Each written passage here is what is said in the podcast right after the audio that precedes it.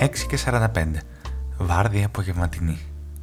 Βέβαια, το βράδυ και το πρωί δεν έχουν καμία σημασία. Μόνο οι ώρες που περνά κανείς εκεί έξω και οι ημέρες στο calendar που αλλάζουν. Ο Φερ αδειάζει την κούπα τον καφέ και ξεκινά για την πιο ενδιαφέρουσα δουλειά του κόσμου.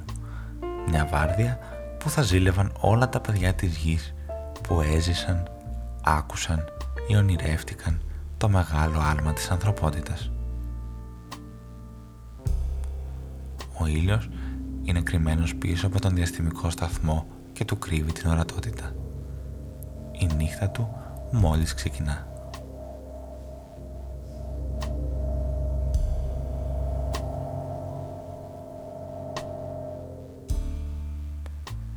Απλώνει τα εργαλεία του στην αντιβαρύτητα, διαλέγει προσεκτικά το μεγάλο ή το μικρό κλειδί και φέρνει μερικές βόλτες στους συνδέσμους των εξωτερικών συστημάτων. Ξαφνικά, ένα αιωρούμενο σωματίδιο θρηματίζει την τροφοδοσία του και τον αφήνει έντρομο να αιωρείται, και αυτός στο κενό μαζί με τα υπόλοιπα εργαλεία.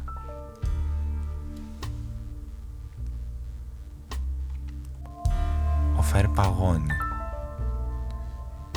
Είναι μόνος. Είναι σχεδόν ήδη νεκρός.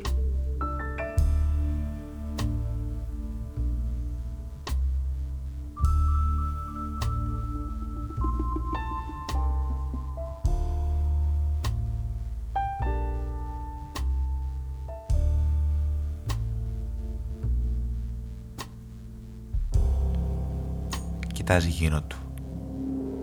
Τίποτα. Τρέχει πίσω στη σχολή, στην εκπαίδευση και στη μελέτη. Επίσης τίποτα.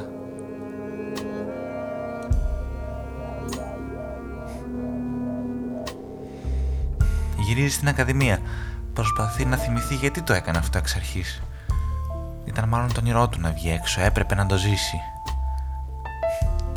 Στην πραγματικότητα, ο Φερ είναι ένα ακόμα θύμα των όνειρων του, όπως και τόσα άλλα θύματα.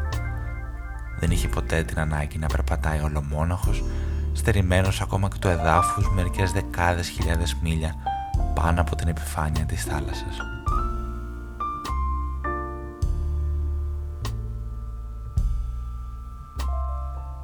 Γιατί ο Φερ είχε ανάγκη τη θάλασσα.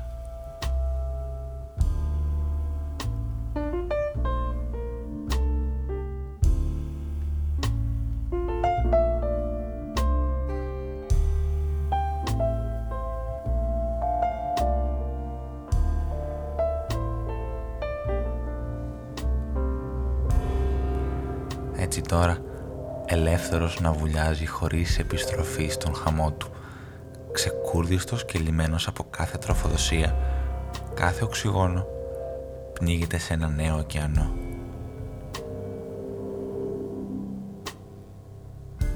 Έναν ωκεανό που με θαυμασμό διαπιστώνει ότι ο ίδιος έχει επιλέξει να κολυμπήσει. Και αυτό ήταν πάντοτε το όνειρό του, να φτάσει μέχρι εδώ.